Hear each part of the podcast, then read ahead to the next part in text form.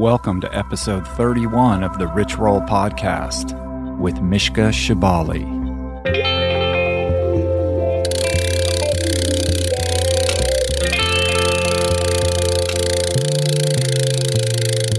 The Rich Roll Podcast. Hey, everybody, welcome back.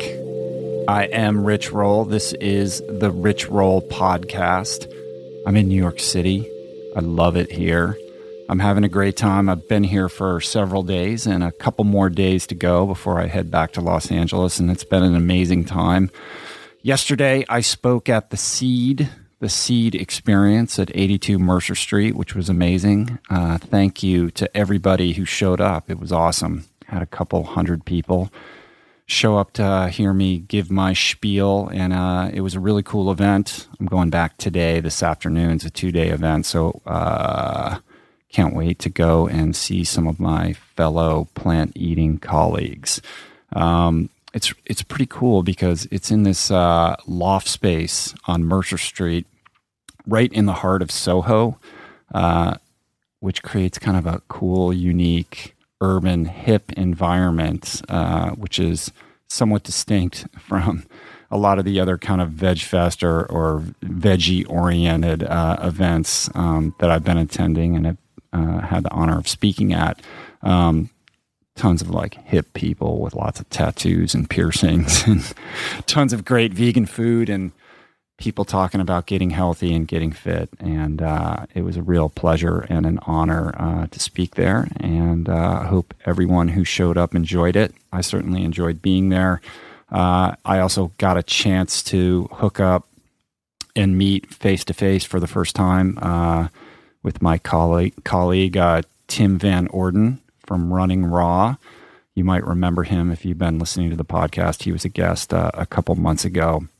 He was a great guest, a very popular guest on the show.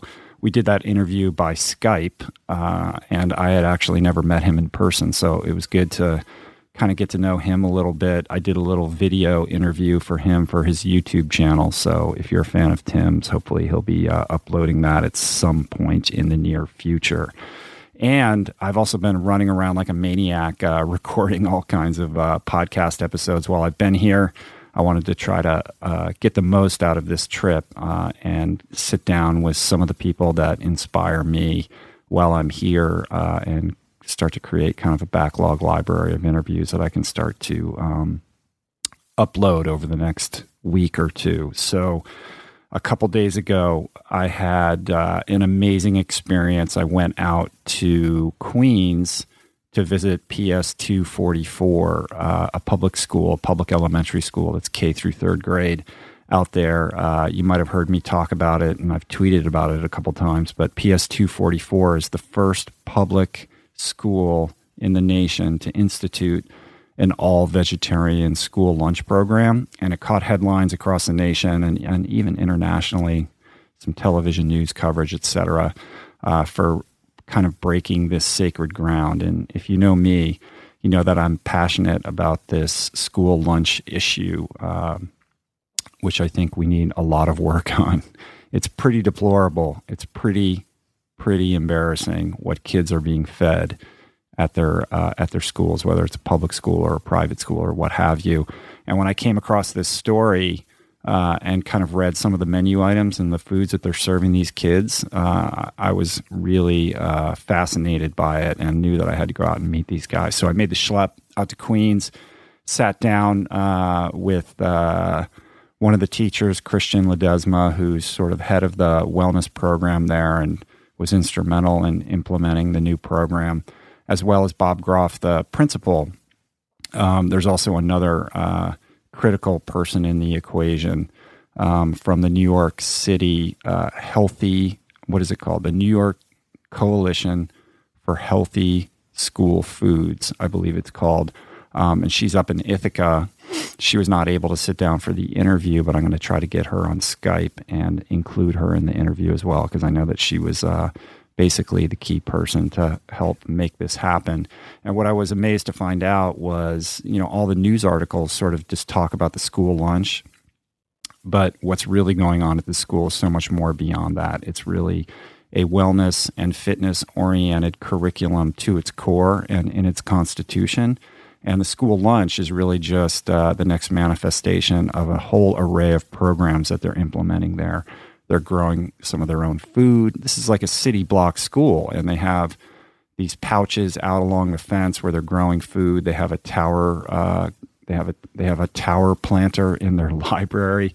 I showed up. Uh, it was after school. It was in the afternoon. Most of the kids were already gone, but they had after school programs going on. I saw kids tasting blackberries and talking about what they felt when they ate these good foods. And I saw kids making granola bars, and I was like, what is going on in this school? So, anyway, I had a great conversation with Christian and Bob, and I'm going to be putting that up next week. Uh, I really think people need to hear this story, uh, and hopefully, this lights a spark for other uh, public schools to follow suit. I realize there's a lot of political uh, issues and um, corporate conglomerate interests that are involved in the school lunch program. It's a complex issue, uh, but there is work to be done, and uh, I wanted to shine a bright light on what these guys are doing. So check that out. Look forward to putting that up sometime next week. I also went over to CNN headquarters when I'm in New York City. I always try to find an excuse to go over there and see my friends at CNN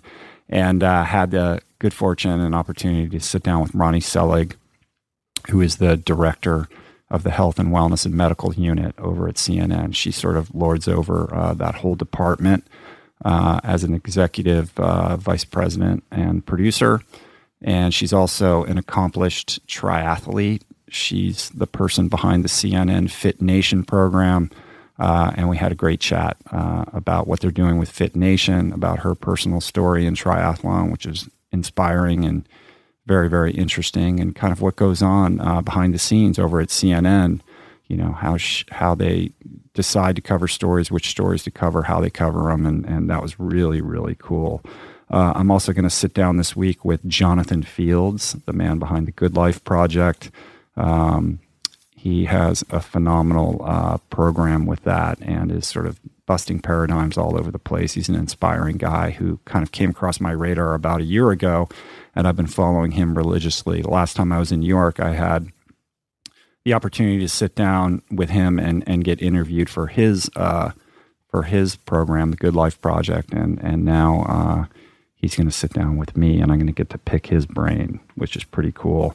I'm also going to interview Jason Wachob, the CEO of MindBodyGreen.com, which is uh, the leading wellness destination on the web, uh, about his personal story, the founding of Mind Body Green, kind of what they're doing over there. It's my favorite wellness site. Uh, they're doing amazing work and they have big plans. So that should be fun as well. Uh, I'm also going to do an interview with the Fat Burning Man podcast. Uh, I don't know when that's going to go up. Probably not for a couple months. I'm not sure. But I'll be talking to him. Uh, what else? Uh, thanks for all the amazing feedback from the Osher Günsberg uh, episode, episode 30, which I just put up a couple days ago. Got a lot of great emails, a lot of great tweets. People seem to enjoy that, which uh, is a relief. because if you listen to it, you know we switched gears and uh, Osher interviewed me, and and he's great. He's he's a great guy, total pro at interviewing, and I, I knew that he would be a, a, good candidate to kind of sit down and, and pick my brain. We've gotten to know each other a little bit and gone out on some runs, and you know he's a professional host. He was host of uh, Australia's version of American Idol, Australian Idol. Uh, and uh, a bunch of other TV shows, including a big TV show here in the U.S. Uh, that was on, I don't know, a year ago, two years ago on CBS called Live to Dance. And uh, he's a great guy, so I'm really glad people enjoyed that. If you haven't listened to it yet, um, you should go back and listen to episode 30. Uh, what else is going on? Well, as I mentioned, uh, this sort of uh, flipping the switch here and having the spotlight on me for a change on the podcast was an idea from my publisher who said, Hey, your paperback's coming out, you know, uh, on the podcast instead of interviewing people. Why don't you have uh, somebody interview you? Which is where the idea for having Osher uh, sit down with me came from. And I wanted to break it up into two parts. Osher's interview was part one, and today we're going to do part two Uh, and the person that that I kind of nominated to uh, handle this is the good Mishka Shubaly. That was another very very popular episode when I sat down with him uh, about a month ago and interviewed him. That was a really intense, in depth interview that people seemed to enjoy. And I thought that he would be a great guy to in turn interview me, and we could cover a bunch of topics and ground uh, that uh, only Mishka knows how to delve. So that's what we're doing today. Uh, and I think it's a good complementary piece to the Osher interview because we talk about a bunch of different stuff that we didn't talk about with Osher.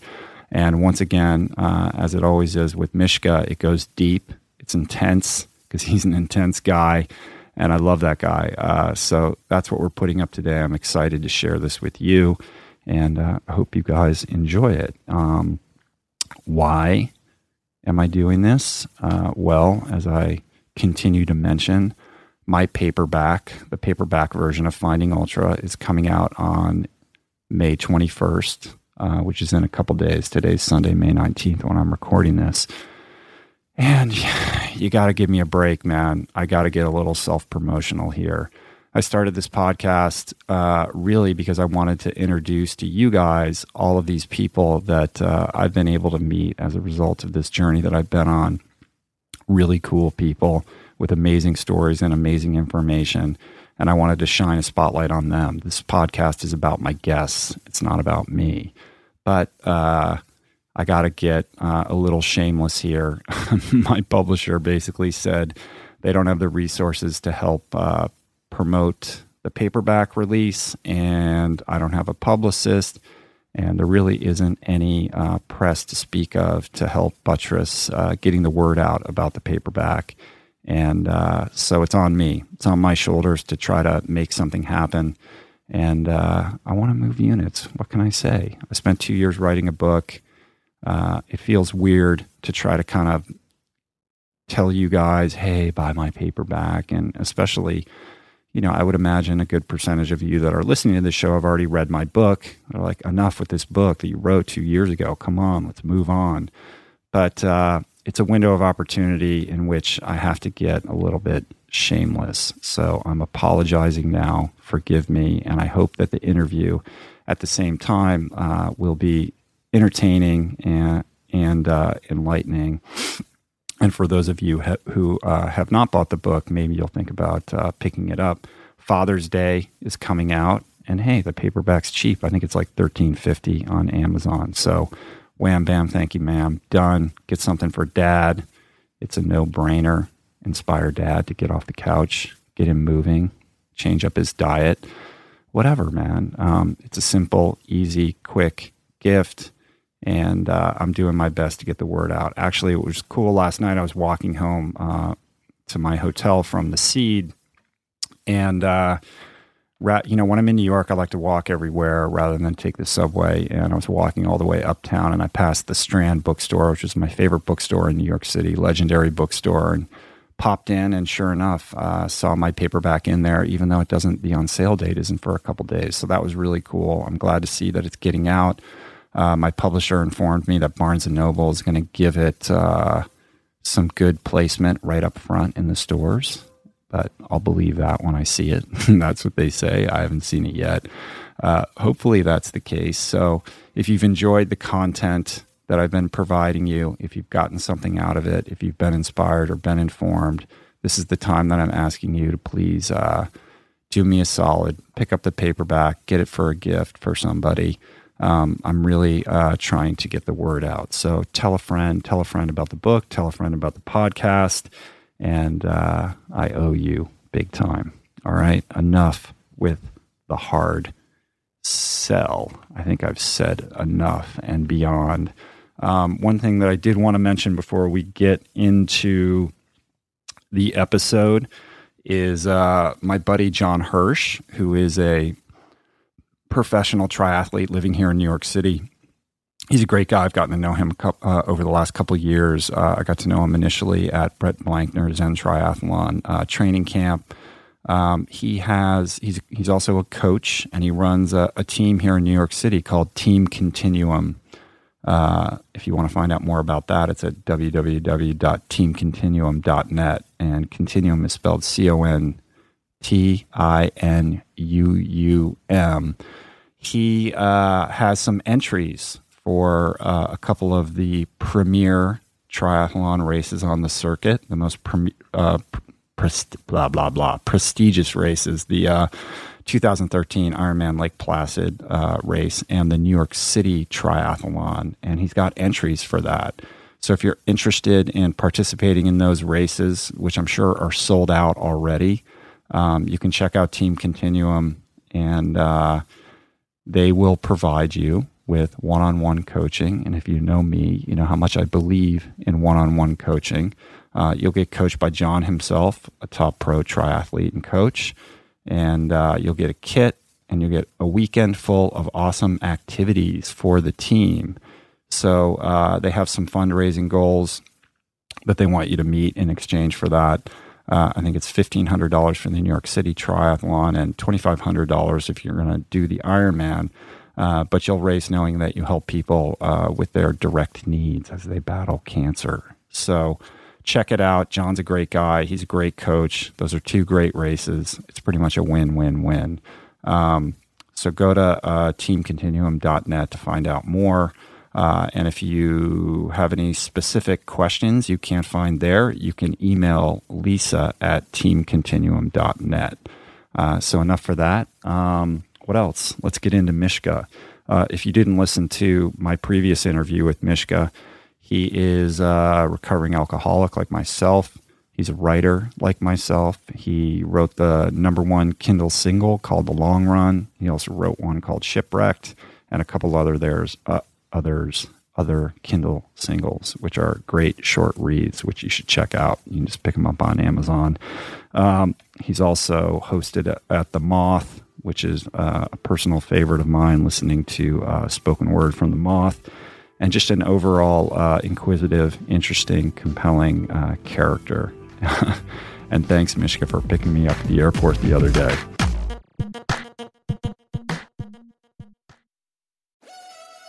We're brought to you today by On. I am a total gearhead. I love researching the latest technology for the sports I enjoy. And I've learned that people often overlook apparel. But what you wear isn't just clothes, it is, without a doubt, technology. Technology that can make or break a performance. And I can tell you, after spending two full days meeting with the apparel wizards at On Labs in Zurich, that On is innovating in this space like no other with next gen premium fabrics and just this heightened level of sophistication and precision and testing and development and intentionality previously unheard of that puts them just miles beyond the competition. I've been rocking On's high performance running apparel, including the long tees, the weather jackets, even the climate jacket, all super lightweight, tailor fit, built to move, and just gorgeous to get you out and get it done in fleet-foot comfort no matter the weather. I'm super proud to be a brand partner with this impressive team from increasing product sustainability to improved energy return and impact protection, truly Swiss innovation at its finest. To get you moving, On is offering an exclusive 10% discount. To redeem, head over to on.com slash richroll and use code richroll10 at checkout. We're brought to you today by Birch. If you're serious about optimizing your sleep, listen up. I've spent countless hours researching and testing various methods to improve my nightly shut eye, and I can confidently say that it all starts with a good foundation. And if your bed is old, if it's uncomfortable, lumpy, then your sleep inevitably is going to be impacted. So it's important to invest in a quality mattress, one that's insanely comfortable, that's organic, sustainably made, and that, my friends, is a Birch mattress. Fair Trade and Rainforest Alliance certified with the finest quality organic natural materials like organic fair trade cotton. Birch mattresses are made with none of the toxic chemicals and off gassing produced by most major brands. Kind of important not to be breathing that for a third of your life, I'd say. Plus, it's super luxurious. I've been sleeping on Birch for about five years, And I'd say it's the perfect ratio of soft to supportive. And the craftsmanship is just next level. I've got one in every room of my house. I love it. Pretty sure you will too. And right now, Birch is giving 20% off all mattresses and two free EcoRest pillows at birchliving.com slash richroll. That's 20% off and two free EcoRest pillows. Sleep better with Birch. We're brought to you today by Seed. Gut health is all the rage. There's good reason for that. I've probably devoted, I don't know, at least a dozen episodes of this podcast to the many, many crucial ways the microbiome contributes to your overall well being or lack thereof, and to the many diet and lifestyle protocols we should all adopt to promote gut health, from fermented food to fiber and everything in between, including, of course, the importance of supplementing with a probiotic. And the one that I have come to trust far beyond the shenanigans of the supplement world is Seed's DS-01 Daily Synbiotic. It's the most solid, science based, and rigorously evidence backed probiotic and prebiotic on the market. Formulated for optimal digestion, gut immune function, gut barrier integrity, skin health. In fact, my 16 year old daughter has been using it to clear up a significant acne issue, and it's been wonderful, as well as many other systemic benefits. Like I said, I've been taking it daily personally for years. I love it. My body loves it. And right now, for our listener community, Seed is offering 25% off your first month of Seed's DS-01 Daily Synbiotic. Visit seed.com slash richroll and use the code richroll25 to redeem this offer. That's seed.com slash richroll or code richroll25. So let's get into it, everybody. Uh, I hope you enjoy this episode, and there'll be more coming from me from New York City later in the week. Enjoy. Mishka Shubaly. I'm walking down the southern stream. Get to the river for a run too low. I'm walking down the southern stream. Get to the river for a What are we gonna talk about? Um, do I get to do the intro today because I'm doing the interviewing? You can do yeah, you can do that. Um, you can do whatever you. Hey, this is your show. You know, I'm just I'm just a guest today. So I, I mean, I have a couple of different intros that I've prepared, oh, you prepared. That's scared. That's that's frightening. Actually, so I can do. Uh, uh, hey, welcome back to the Rich Roll podcast. I'm Rich Roll. I'm an author of the number one best-selling Finding Ultra. I'm a this is plant- already going south. Man. I'm a plant-based nutrition advocate. I am a uh, an ultra distance endurance triathlete. Something like that. happily married man, father of four, recovering attorney. Did I hit all the bases Mm-hmm. I think there? that's it. Yeah, let's. This is shorter's better, dude. Well, then the alternate one is, um, you know, uh, welcome to welcome to Counterpoint, hard hitting journalism with Mishka Shubaly. Right. Uh, we're going to be looking at the seedy underbelly of the ultra distance triathlete world. Uh, a searing expose on Rich Roll. Who is he, and is that really his name? Now I'm really scared. This is this is uh this is retribution, isn't it? this episode will be called the Big Payback. Yeah. Oh man, I, are you? You're making me already regret doing this. Well, my my theory is to front end load the regret to get the re- as much regret out at the beginning, and then at the end, when it's not so bad, you'll be like, "Oh man, I got off easy." That's your idea. We'll see how that goes. That's how I'm selling it. That's Yeah. the uh, that's the marketing pitch. All right, man. Come at me. Well, one of the, I mean, as a as a fellow Amazon author and as somebody who has put their private life in the public sphere, um, you know, a big question for me is how you deal with those one star reviews. I mean, I think for I think for an aspiring author, that kind of thing is so intimidating because people, you know, people take you to task not just for what you've written or for what your, you know, is in your book, but like what your hair looked like that day or something like that. Yeah. Well, you really did come out at the gate with the the hard the the nerve splitting you know question. Well, yeah. I mean, I think uh, you know, it's the first time that I'd done something on a real public scale uh, where you're open to, you know, that kind of criticism from people. And I guess I would first say that the book got like over, it has like over 300 Amazon reviews, and, you know, they're overwhelmingly positive. You know, there's like 290 of them or whatever are five star or something like that. So, I'm not complaining. You The- know? well, the thing And is, I- though, is the, the nature of the human brain, though, is the we don't we have a tendency to de-emphasize the positive stuff, and then the negative stuff really sticks in. Oh, of course. You go right to the one star reviews and you read those, and then you walk around all day thinking about that and grinding your teeth over, you know, what that guy did. You know, he didn't understand or whatever. Um, yeah, it's and it and it and also it's not like you put out an album that was just an expression and people didn't like it or they liked it like well, it's what you said. It's you're exposing your life you know? So it's not they're not they're not just judging the book they're judging you as a human being. So it definitely cuts close to the nerve. And i knew that going in you know i remember and i've told this story before. I can't remember if i uh, if we talked about it last time we talked but you know, when I first turned in the manuscript, I was like, oh my God, like, am I sure I want to do this? Like, is this the right thing? Like, it's scary and it's a very vulnerable feeling. And, and, uh, you know, it goes with the territory. It's like, hey, you're great, you're writing a book, and then here you deliver it.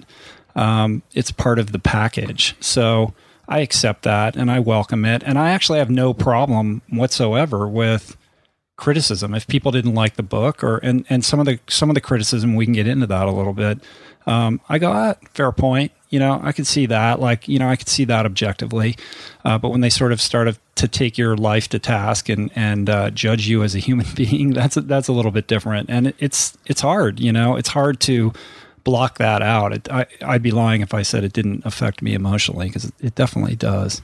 Well, you know, one one point that I would make on that is that when I read a one star review of my stuff, I, you know, a point I made to someone when I was, you know, griping about it is if I was a fiction author, it would be a criticism of my book, and that would be easier to, to take. You know, I can handle criticism of my writing, but it's a lot harder when it's criticism of your life, especially when you've when you've worked really hard to do an unsparing, unflinching evaluation of your faults for the you know strangers in the world at whole.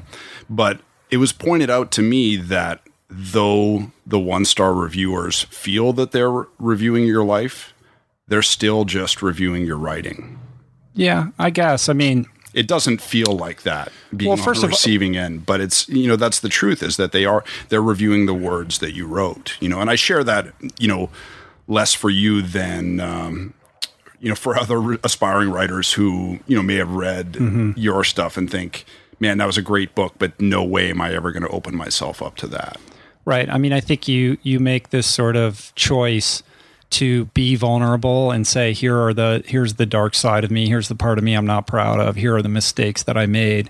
And then to get a one star review where somebody's criticizing you for having those traits or expressing them when you're the one who's calling yourself out on that is a little bit that's an interesting thing. But I think also what you have to bear in mind is there's also a lot of transference. Like somebody's really they're they're talking more about themselves and where they are and where they're coming from and what's going on with their life than they are just as much as they are sort of you know levying judgment on your life. You know what I mean? I, oh, I totally agree. I mean, my, you know, I, the analogy that I always make is when you're, when you write about your own life, it's the equivalent of standing naked in front of a crowd of strangers. And mm-hmm. I, I, I feel like that's a good faith gesture that you're making that you're going to say, I'm going to, I'm to stand here naked in front of you in all my deformity, you know, and if there's somebody who says, oh man, that dude could really use, you know, use to lose five pounds or something. You know, that's on you, man. Right. Well, right. I mean, you know, you would hope that somebody would applaud your courage for saying, you know, I'm going to kind of step out and, you know, pull the curtain back a little bit on this. And, you know, not everybody does that. But I think that you, you know, you've said that originally when you were writing the long run that you didn't think anybody would be interested in that kind of a story. And and you know what a surprise to you it was to find out that you were wrong. So the majority of the people you know really can kind of tap into that kind of thing emotionally. There's just there's always going to be the outliers who, who don't like it or or you know whatever it's fine. And you know, I struggle with it. I mean, you'll read people, you know, there's sort of these life coach kind of people on the internet or, or otherwise, and you know, sort of these people that hold hold themselves out to be, you know, inspirational, motivational speaker kind of people, and they'll say, you know, you got to embrace your haters. You know, you got to embrace your haters and love them, and like, you know, I'm not there yet. You know what I mean? but I also, it's like we're talking, you know, like between you and I, it's on a pretty small stage, compared, you know, compared to somebody who's really in the public spotlight, who has to deal with that, you know, as as a daily aspect of their life. Like the amount of kind of Teflon shield that you have to walk around with, like I can't imagine that. I, I remember the day after, uh, you know, Britney Spears shaved her head and was like attacking her car with an umbrella and stuff like that, and and and my heart went out to her because I was like, Britney, if if you can be such a mess that you elicit sympathy in the heart of like an anonymous druggie, you've really made a mess of your life. yeah. Well, we live in this culture too where everything is so instantaneous and and you know talking about pulling the curtain back or, or you know the removing the veil on celebrity like yeah, you know everybody's got a cell phone and you know people are fallible and make mistakes and and you know we hold people up to a certain standard and love to see them kind of fall from that podium a little bit. And that's what you know why TMZ is on every night and and that kind Yeah. of thing. You know we like to sort of revel and celebrate in those those foibles. That's just you know kind of what our you know that's a big part of our culture. So Yeah, we have you have the- to the accept culture- it if you you try i mean you can't engage it really. You know you got to just sort of accept it and move on. And it, and, it, and i think it forces you to look within yourself and say well you know like i'll you know if i'm not feeling particularly spiritually fit you know i'll get resentful and i want to lash out or get into some kind of dialogue with somebody online about this and that. And that's a that's a no-win situation. You know what i mean? But when i'm feeling good about myself then you know it's like eh whatever move on. Like i know who i am and and they want to feel that way and think that way you know that's their prerogative and they're entitled to that. So but i think it is that it's that d- drawing that differentiation between the work and the life you know like what is the writing and what is the personal attack? Yeah, a, a, a huge thing is perspective as well. I mean, especially you know, it's you can say that we live in a culture of lowest common denominator, but that's sort of TV culture, and there is a whole bigger culture than that. And and you know, to look. And, and I do this, and I think other people do this in their lives as well. Is that you know the the negative thing gets blown way out of proportion, and the the reality is that far more um far far far more people have seen you know have been witness to your story and see themselves in your shortcomings and your failings. And um and the admirable thing is for a lot of us is less the the the distance that you've traveled in the in the races, but the distance that you've traveled in your head, and the the you know more the courage it takes for you to take on uh, your biggest obstacle, uh, who is Rich Roll, than it is to take on the, obstacle. the Epic Five. You Yeah. know, it's the Epic One. yeah ex- yeah exactly right you know um yeah it's true it's true uh I had a great point I was going to make that just eluded me right now. Oh yeah, I was going to say um, What did I say about Rich Roll being your biggest yeah, yeah, that that threw me off of my thinking.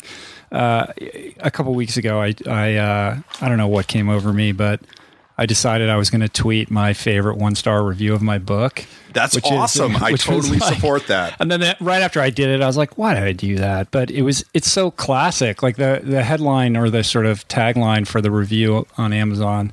I'll put it in the show notes because I can't resist. But it was like, "This is a great book." But only if you're George W. Bush. And the guy went on to this sort of like point by point, you know, analysis of uh, of you know why he found me so distasteful as a human being, which was I read it out loud to my boys, you know, and they were like laughing. They were like, they thought it was hilarious. And so it's like, I, I'm okay with that. You know, like, I'm like, all right, he's, you know, it, this, and the guy, it was long, right? The guy actually took a lot of time to like write that thing. Like, he took time out of his day to do that. And, you know, personally, I've never gone online to write a negative review of anything. I'm also not going online and writing a lot of positive reviews about a lot of stuff either. Like I just try to remain neutral on that stuff generally. I, I mean, I, I would leave Hitler a negative review. yeah, right. Like I, I would, I would be brutal with him on Yelp. Yeah, on Yelp, right? But um, that's that's the thing when somebody devotes the time and energy to write a thousand word mon, you know, sort of manifesto uh, about what a, a crappy person you are not just a bad writer, but like a, a lousy human being, you got to wonder what else is going on in their life. Well, that's why I said, you know, there's a lot of transference going on, you know, and I think that's true. Um, you know, the, uh, the, you know, you can't, you know, as a creative person, as a human being, as an artist, or, or what have you, you can't believe the the you know the, all the positive stuff, and you can't believe the negative stuff. You know what I mean? You just yeah. have to be, you kind of have to immunize yourself from that. That being said, you know, yeah, there's some low blows in some of those one star reviews, but there was a couple things that I read. There, there was a consistent theme in in the kind of you know lower ranked reviews of my book, which was that. Um, I was advertising products like throughout the book. Well, let's talk about that. and uh, and you know what? Like I'm like, you know what? That's legit. That's a legitimate critique. That's a legitimate criticism. And had I had the opportunity to rewrite the book or do it again, I would have not have put in all those parentheticals about like, hey, if you want it, you can check out my protein powder or whatever. Like huh. they, they they took they they they took people out of the narrative and it came off like a sales pitch and that was not my intention but i can see why people came away with that. And and because you know there were more than a few people that raised that point it's like all right i see that. Like you know i shouldn't have done that you know? And and it wasn't my intention to like be trying to kind of like hard sell my products or whatever. I was trying to be like, here's a here's a roadmap to how I did it, and then you know if there's a reference like, hey, if you want to learn more about this, this is what I did, and here's the link. Um, I should have just pushed all that stuff into the back into the appendix and just tell the story, like you know. So I get that. I'm fine, and I'm fine with people pointing that out. What I mean, Rich, I gotta say that it's like it's great for you for you to to come out and say that. I mean, I think we I, I, do think we live in a world where uh, apology is forbidden. you know that it's it we it the only way you can say you made a mistake is if you're caught doing something and it, and then you go away to some rehab for 30 days and you come back and you're uh, you know you've been well, you, redeemed and you hire a really good publicist. Exactly exactly. But it's another thing else. It, it's a it's a different thing to come forward and say i did this thing. I thought it was going to work. I've gotten negative feedback from from voices i value. It was a mistake. It was an error in judgment. If I had it to do over, I would do it differently. Oh, I mean, I, I totally agree with you, and I agree with your critics that for you know, for me as a reader, the experience of reading the book was frequently interrupted and and the worst thing for me was that I was like, man, this is a really good story, and these little parentheticals aren't are, are harming the story, and, yeah. and, the story is what I care about the most. Yeah, know? and look, it's the first book I've ever written, and you know, I happen to have a really good editor, and and for the most part, he you know, my editor at Crown really helped me improve the book. But I also feel like it was sort of incumbent upon him to kind of say, you know, as somebody who does that for a living, to say, hey, you're a first time writer. Like, you, you probably don't want to do this here. Like, that might not be a good idea. But like, nobody ever pointed it out to me. And it was like, uh, yeah, I didn't do, you know, I should have done it differently. So, yeah. you know, that's all. That, that's awesome. you know, I mean, that's about that's all I have to say in rebuttal. I think it's great to for someone to be able to admit a mistake in a public forum. I mean, I, I go back and I read the long run, and I'm like, I can't believe people bought this.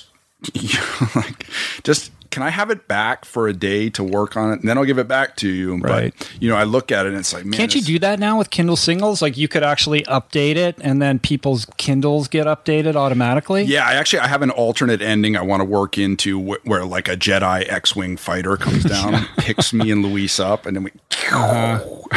Yeah, but yeah, you you. Well, I was just reading on the plane. I was reading uh, Vanity Fair magazine about the perils of uh, World War Z and all these problems they had making this movie, and how they basically started shooting before they decided what the third act was. You know, so it's sort of like that. You can bring in a new third act, completely change the ending, but it's like you don't even have to like somebody who's already bought it and has it on their Kindle, like the next time they open it, it'll just be there, right? Isn't that how it works? Yeah, and I w- and I fear that because I think that for for you know for a control freak author like myself, the tendency is to Oh, you just be and- working on it all the oh, time. Oh yeah, for- yeah. I'll just I'll, I'll I mean, re- could you imagine if a musician could constantly be like retooling a song and then every time somebody played the MP3 on their iTunes, it would be a different version? Oh yeah, that would suck because because as readers and as listeners, what we love is the imperfections. What we love is the stuff that the artist goes back to and think, "Oh man, I got to take that part out."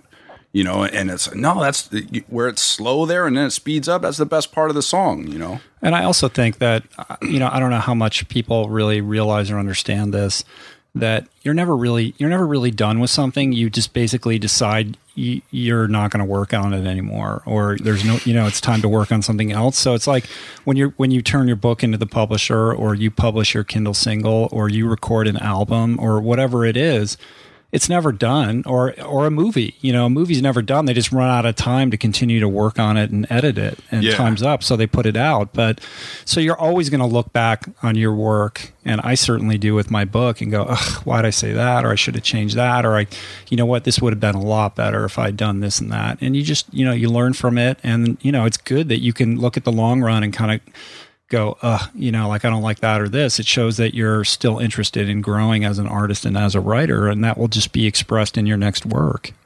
Yeah, I think it, I think that that keeps you moving forward as a writer when you can look at an older work and reflect on it and say, "Oh man, I, I would do this totally differently," or "This this isn't the t- type of storytelling I want to do at all," or you know, and that all it, it fuels you know further projects. Right. You know, Yeah. If you look at it and you go, that was awesome. I wouldn't change a word. Well, you know, then are you really, are you growing? yeah. If you're high fiving yourself, then it's not necessarily a Right. forward motion, Right. But I mean, I think you know you and I are both in, in similar situations here. So we're sort of uh, our first big thing, you know, the first like step out into uh, into the spotlight or whatever. You know, and your first book and then my first exposure, um, you get some things wrong. And you know, and there's a lot that you want to change, and you the learning curve is really steep. mm-hmm. Yeah, for sure. And plus, I didn't think anyone was going to read my book. I don't know about you, but Are are you more relieved that people read it, or would you be more relieved if no one had? if no one had, maybe I'd be relieved, but I'd also be horribly depressed. So I'll take I'll take uh, less relief and, and less depression. That's good. That's good. You know. All right. So what else didn't you like? Come on, let's get it I- all out. Do you want to? Do you want to get it all out of the front, or I, I figured I was No, going to sprinkle it. it. through, like Hey you know. man, it's your show. yes. Again, welcome to the Rich Roll Show. That's right. Um, when are you starting your podcast? There were some people on Twitter that were like, "When are you doing a podcast?" I, Rich, look around. Once this room gets clean, then we can talk about other projects. You don't have to. You don't have to have a clean room to do a podcast. Don't don't tell me that though. I'm already in danger of like uh, death by hoarderification, where like one of these shelves of guitars is just going to topple over on me. And Oh uh, man, you're just you're just a Brooklyn writer, musician, artist. this, I like to think of this You got some a, crazy shit on your walls in here, though. I'll tell you that. don't look too closely. one uh, one thing I want to talk about is I feel like reading Finding Ultra, we see you not just going on one path and then taking a steep right turn. You seem to be reinventing yourself. Uh, there, like there are several transformations over the course of the book. Um, you know, I mean, it, you, there seems to be a big change that takes place in your life when you discover swimming, and that that that that's something that you're good at. And then another change when you discover alcohol, and then obviously another change when you undiscover alcohol when you get that out of your life. And then another transformation when um, you know when you realize you're 40 you're overweight you're out of shape. Um, are is there another transformation in the pipeline? Hmm. You characterize them as transformations. When you when you describe that, it, I'm thinking it's just a series of of going from one obsession to the next, you know, like transferring obsessions along the way. Uh, but I guess transformation is a better word. Um, yeah, I hope so. Listen, you know, um, one of the things that I learned, the first things that I learned in recovery that I think about a lot uh, is this idea of you know progress and regression. Like we have this idea that you know if things are going good, you can kind of cruise, or that your life is static. You know, and that it's not nothing is ever that way. You're either moving towards recovery or greater recovery or growth, or you're regressing and moving towards relapse, or your life is devolving. You know, it's a very elastic thing that is constantly in motion at all times. And I have, to, I have to always kind of bear that in mind because I want to just cruise, you know? Um, and I have to push myself to continue to expand and grow um, because my kind of default setting is to devolve. You know what I mean? If left to my yeah. own devices. And, uh, and I try to be forward thinking about what I'm doing, but also be open, you know, and not try to plot the course too thoroughly ahead. So now, and I'll keep this a little bit short because I talked about this with Osher uh, last night a little bit, but you know, people keep saying to me, well, when's your next race and what are you training for? And, you know, what's the next big thing? And I, I certainly want to race and I want to challenge. And even you picked me up at the airport and we were talking about that on the way over here. And my life has become gratefully has become a lot more busy, uh, you know, as a result of the book and the things that kind of revolve around that. And it's it's really kind of shifting my interests and my priorities. Like I still want to race and be relevant and push myself and see what I'm capable of for sure. And I love that. And I love the daily training. You know, I love the I love being in the process of doing that and I actually need it to ground me. But now like that kind of energy and enthusiasm that really like laser focus that I had to like prepare for Ultraman or, or, or Epic 5, that shifted a little bit away from racing and performance and onto how can I take this message, you know, to the next level? Like, what is a way that I can sort of step up what I'm doing to help more people that I'm currently helping, you know? And that's where the satisfaction comes from that's the growth opportunity. That's the challenge. So that kind of next obsession, if you will, or transformation is to find a way to be of, you know, greater service. Mm-hmm.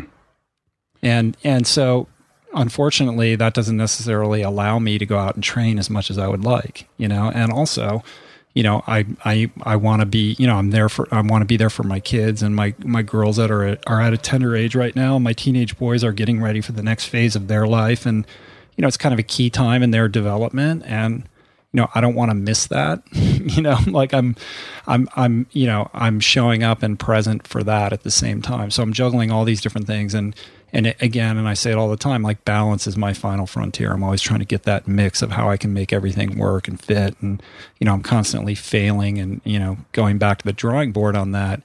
Um, and so, you know, the 25 hour training week is, is, you know, not as feasible as it was a couple of years ago when my life looked a little bit different than it does now. And that's fine.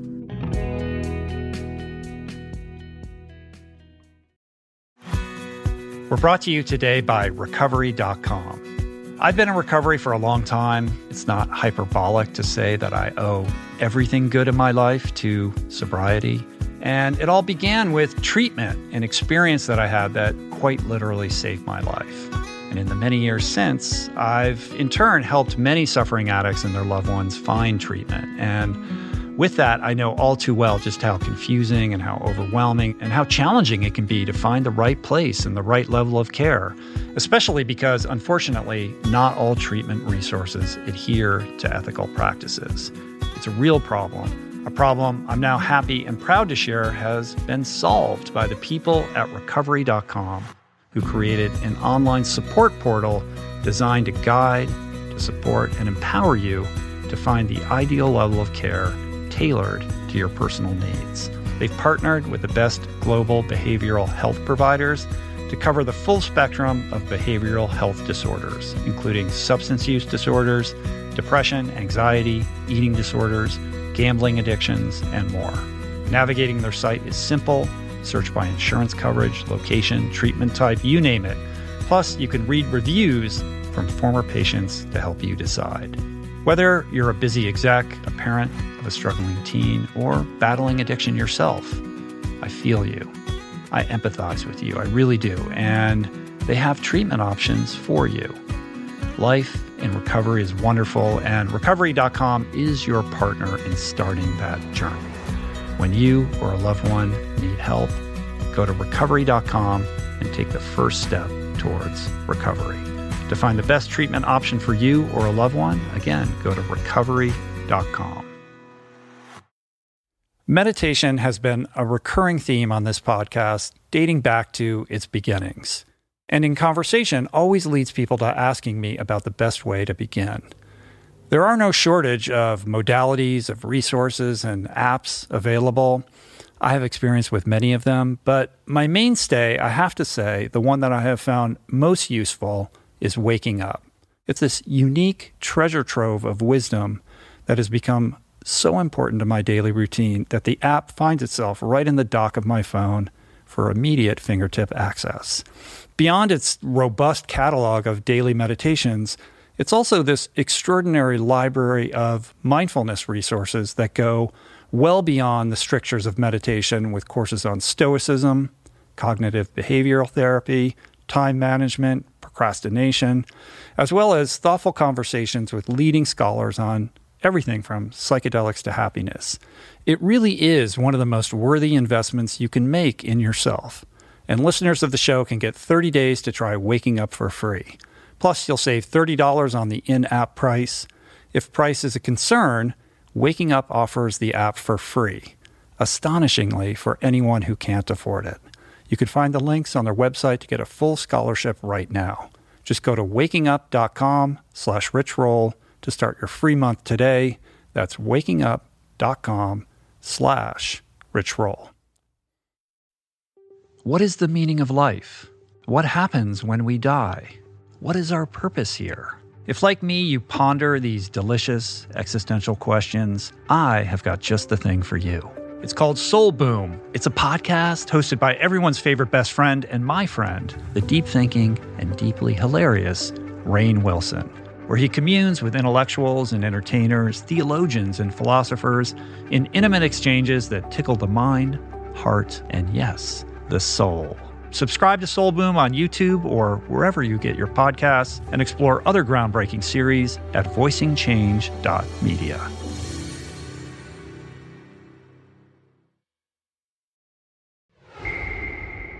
You know, part of me is part of me is sad because I keep turning over this idea in my head of you and I doing our first hundred mile race together, and I feel like Oh, that'll happen. I feel like that is the uh, uh, late 30s, early 40s sober version of the wild and crazy uh, road trip Yeah. to Cancun or something. we can make that ha- we can we can make that happen. I mean, the one thing that I have done is that I've kind of reconfigured my training to be much more running focused. The cycling is what takes up, you know, the the the large percentage of the time. So many hours on the bike, so I'm spending less time cycling, more time running. And uh, and you know I've been traveling a lot, so and that's something I can I know I can always do, and it's easy you know it's easy to do wherever you go. So I'm more focused on like the ultra running than on the you know the the, the cycling and the triathlon. So we'll we'll make that happen. I just the, Great. I got to pull the trigger on a race. So you so you're basically declaring now while we're on the air that you're going to run a hundred miler with me. I need a little time to get ready. as long as there's a sufficient prep window, uh, you know, I think you can count me in. Right. And I'm going to have my first, you know, legitimate ultra running experience because I'm going to crew for Dean Karnazes at Badwater this year awesome in July. Awesome. And That so, will be trial by fire. well, it's going to be cool because I'm there just to help. You know, I'm not racing. I'm there to help him, um, but it'll give me that you know experience of of what that race is like and kind of what you know a running race of that distance entails. Which you know, yeah, I've done Ultraman and Epic Five, but I, I've never participated in anything like that. That's a completely different animal. Yeah, yeah. I uh it's you know to hear your answer that that your that your life has become that, that you welcome the complexity that has come with becoming a best-selling author, but that you know you can't do as much uh, training and time on the bike as uh, as you had been and as you en- enjoy doing. Totally resonates with me because there was a point in my life where I had a girlfriend who was saying like, "Oh, all you care about is running. Like you just do it all the time." And I was like, "All right, well, really, how much time is spent running?" And I was like, "Well, you know, the weekends are pretty much totally shot, and then you know, like uh, between five and ten hours during the week. So basically, the same amount of time I was losing to drinking." Right. So yeah, exactly. And except without the hungover part, where you, you're discounting that aspect of it, where you're just kind of checked out of everything for you know two days or whatever. Yeah, yeah, watching. Uh, Watching the early Bill Murray's uh, classics on VHS over and over again. Right. Right. I mean, you know, yeah, I, I think that, you know, listen, when you, you know, when you're kind of at your bottom with drinking and drugs, like your life's real small, right? Your life revolves around like, you know, in my case, it was a bare mattress on the floor of a essentially an empty apartment and teetering on, you know, unemployment and homelessness, and the phone wasn't ringing. You know? and also just malnutrition, like like rickets, like things that have been cured, like scurvy. The doctor's like, I haven't seen this since 1875. yeah.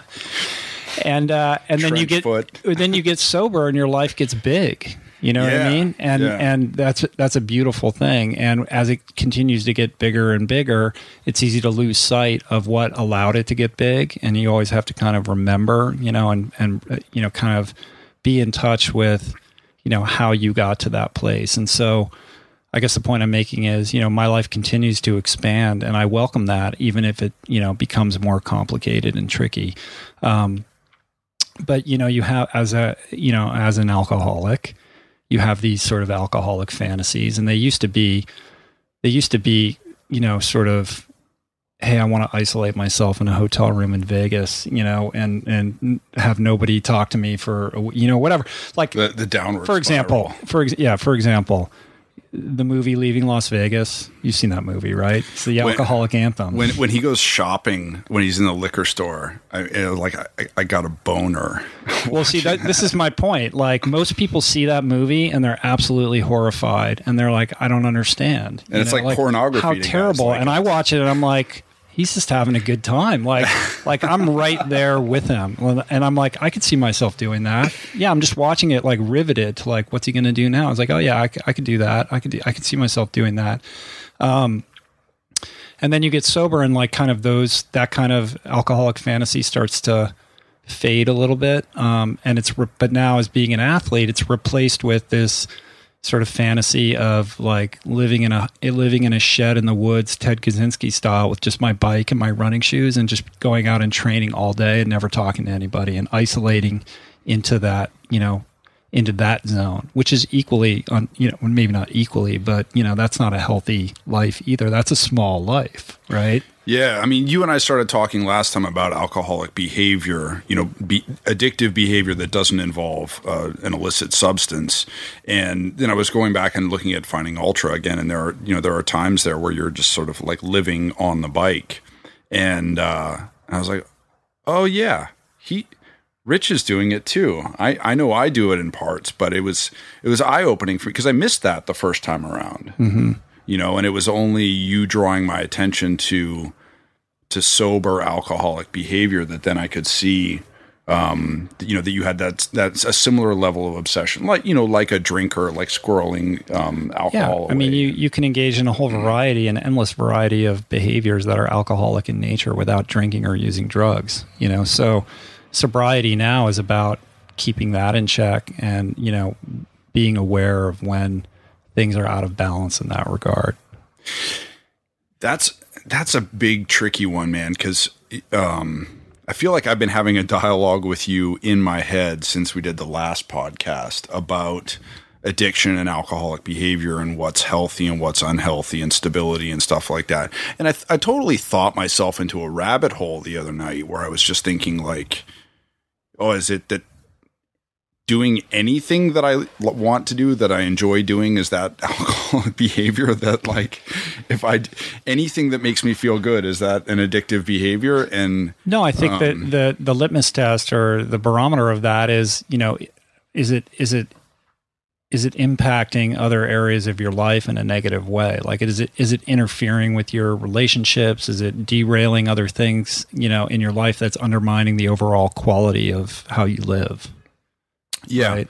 a uh, after I quit drinking a, a bandmate came to me and he was like oh it's great that you quit drinking and stuff and I was like well it's okay and uh, It's okay if you never want to have fun again. yeah, I was I was in that phase, and he was like, you know, should I quit drinking? And I and uh, I was like, well, is it causing causing problems with your girlfriend? And he was like, no. And I, I was like, is it causing problems at work? And he was like, no. And I was like, do you still enjoy it? Like when you have a drink and like do bad things happen? And he was like, no, I I, I have a blast and like it's fine. You know, I was like. Quit wasting my time, man. Right. you know, like have have fun. You know, But also, there's something behind that because why would he ask you that question? You know what I mean? Maybe there's more going on yeah. than he wanted to admit to you, or or whatever. But yeah, I mean, you know, people say that things like that to me, and I'm like, you gotta, you have to diagnose yourself, man. I can't diagnose you. You know? Well, I'm really glad you're bringing that up because I think that you and I both get probably get a bunch of you know emails, Facebook messages, Twitter. Am I am I leaving out any other social media that people reach Uh, out through? Instagram, Instagram, Pinterest, Pinterest. Are you on Pinterest? maybe. I don't. I want to. I'm gonna come and visit your pins. I, I don't have a problem with it, Rich. Yeah, I'm on there. I can quit anytime I want. Okay, all right. Yeah. I uh so you probably get a lot of the same emails and messages that I do, which you know of people who have found that they're in trouble in their life. You know, whether it's with alcohol or substances or or food, um, anorexia, bulimia, overeating, and they they want to change or they say they want to change, and they ask you for help. Um, I, I suspect you probably have a similar response to that that I do, where you don't know what to do. Um, because I want to help everybody, man. I like I want to. I'll save everybody if I can, but I'm just a dude. I'm not a doctor. I'm not a scientist. I'm not an addiction counselor. I'm not a therapist. I obviously still have tons of shit to figure out in my own life. But that doesn't mean that you don't have the ability to help somebody else that's asking for your help. It's true, and I and I do try to help people, and you know I give them all the caveats of my my list of zero qualifications, and then you know try and say, well, from what you've told me, I think you know that this this might be able to help you. But the the larger question for which I want to burden you with is how do we know when someone is actually ready to change when they're ready to, to quit um, to quit drinking or quit drugging or um, combat their food addiction or uh, just change anything you know i mean how do we how do you recognize that like that crystal moment where you have that clarity where you're like it, Recognize it done in with somebody it. else. Yeah, or or how I mean, how can can you and I talk about it so that other people can recogn can say, oh, you know, I I recognize that in myself. I am now ready to change. Mm-hmm. Um, I don't expect you to actually answer. Yeah, this, no. but- Well, I think that I think that uh, you know if somebody is seeks out your advice or counsel and is asking for help, you can guide them in the best direction that you you know feel like you can. And then you have to kind of detach from the results, and whether somebody or not somebody is willing to change or not will be reflected in the subsequent actions taken, not in whatever words come out of their mouth, right? So if somebody says, you know, I, I really want to change my diet, and then you say, okay, well, why don't you read this book or watch this documentary or, you know, start your day off with a green smoothie, and then they email you two weeks later and they didn't do any of those things, and they say, I really want to change, and I'm like, all right, well, I gave you, you know, five or six things to do, but you didn't do them, so are you, you know, maybe you're not really, maybe you need to go further down and maybe you need to suffer a little bit more before you have that willingness. Like i don't know i don't know. You know what i mean? But the point being that it's it's the actions that reveal where somebody's at far more than you know the words coming out of their mouth Yeah, and and you've you've seen it from both sides because it's you know it sounds like you went to rehab uh, totally kicking and screaming, and then Oh, yeah. your you know your the awareness of the the garbage you were putting into your body um, and um, the decision to change was totally uh, self started. it was self-started, but that was on the heels of you know a lot of other stuff that preceded that. You know, for a long time, uh, Julie, you know, who was who had always eaten like just in the context of food, I guess. Julie had you know had always eaten way you know way healthy compared to me. And you know she's always she's this spiritual seeker, and she's always reading this book and that book about you know how to expand your consciousness. And she's she's practicing yoga and she's meditating and doing all of these things that I wasn't doing. And I think she had some frustration. You know, she'll say, I could see a better version of you inside of you that you couldn't see. And she's trying to facilitate that coming out. And she'd say, Why don't you read this book? And she'd put it on my bedstand. Or why don't you do this? Or, you know, and I go, Yeah, yeah, yeah. And then I wouldn't do it. You know, like I wasn't ready. I didn't have the willingness. And she had an attachment to a result. You know, she thought if I give him this book and he reads it, then he'll change. And it was never like, a nagging pressure thing. She just kind of, you know, wanted, she could see that things could be better if I could just take her hand, you know, but I didn't want to take her hand. And then she got to a place in her own kind of spiritual journey where she really like let go of all of it. She let go of all expectations that I was going to change. And she just said, she made peace with it and said, I love him the way he is, no matter what. I don't need him to lose weight. I don't need him to eat differently than he's doing. I don't need him to do anything different. I accept him completely. And she let it go. And she didn't just give it lip service, like she really did let it go. Like, and that's when I started to change, you know, and, and it's because, and I think she never announced to me any of this. This is, she's told me this in retrospect that this is what was going on with her. And I think, you know, I wasn't consciously aware that she was doing it, but on an unconscious level, I could tell, um, like when she kind of decoupled from it, then it was like, oh, it's on me. Like she's not telling, you know, because because there's always that resistance. Like somebody wants me to change, so I'm like, no, I'm not going to change. Screw you. I'm going to do it my way. And then when then when that was gone, then it's sort of like my reflection in the mirror became a little bit more crystal clear, and I was like, oh wait, like she's not bugging me to do that anymore. Like, you mean I have to take responsibility for this? And then that was when you know I was I started the process of becoming ready to you know take stock a little bit more than I had. If I ever get to meet Julie, I'm going to like wash her car because Actually, the car needs washing. not your car, her car. No, her When- car. Whenever, whenever you, I mean, uh, whenever you talk about her, or write about her, it's uh, it's awesome because you, you can really see that you know in a lot of ways she was your sort of north star. You know that she was. Oh, very much so. yeah. um, you know, she was the, the very much the point of reference, and like, oh, th- things could be different.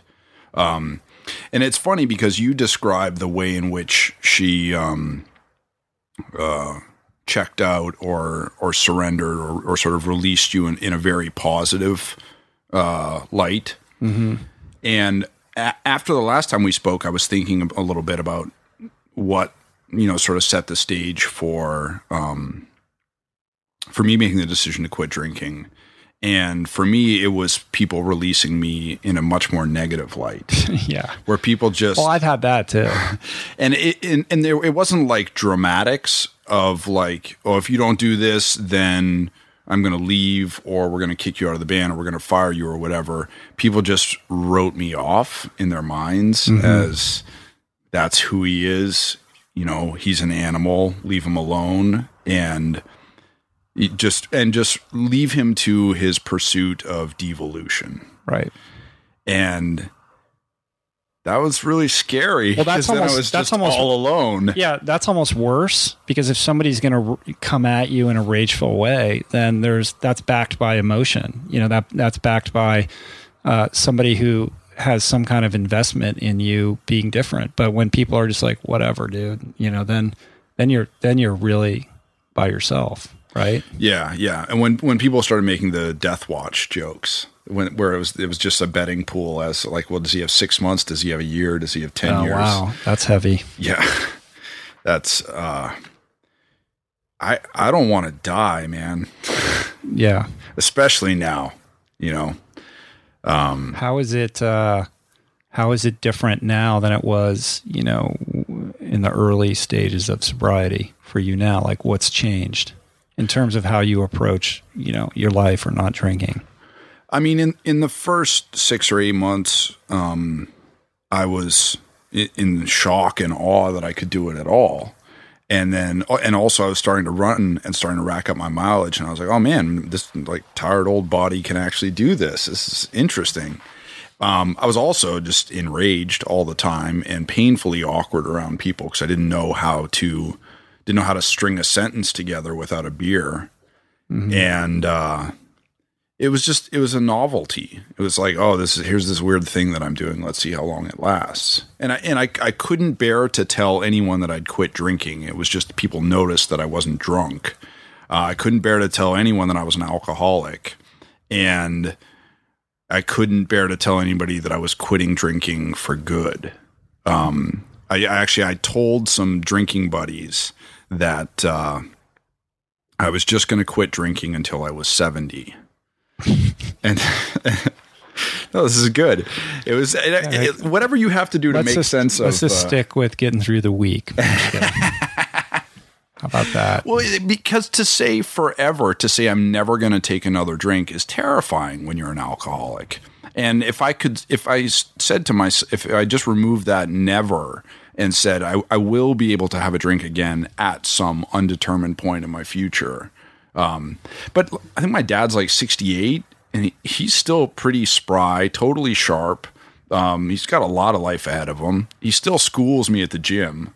Mm-hmm. Uh, 70 is too early now. I may have to bump it back like 10 years. Mm-hmm.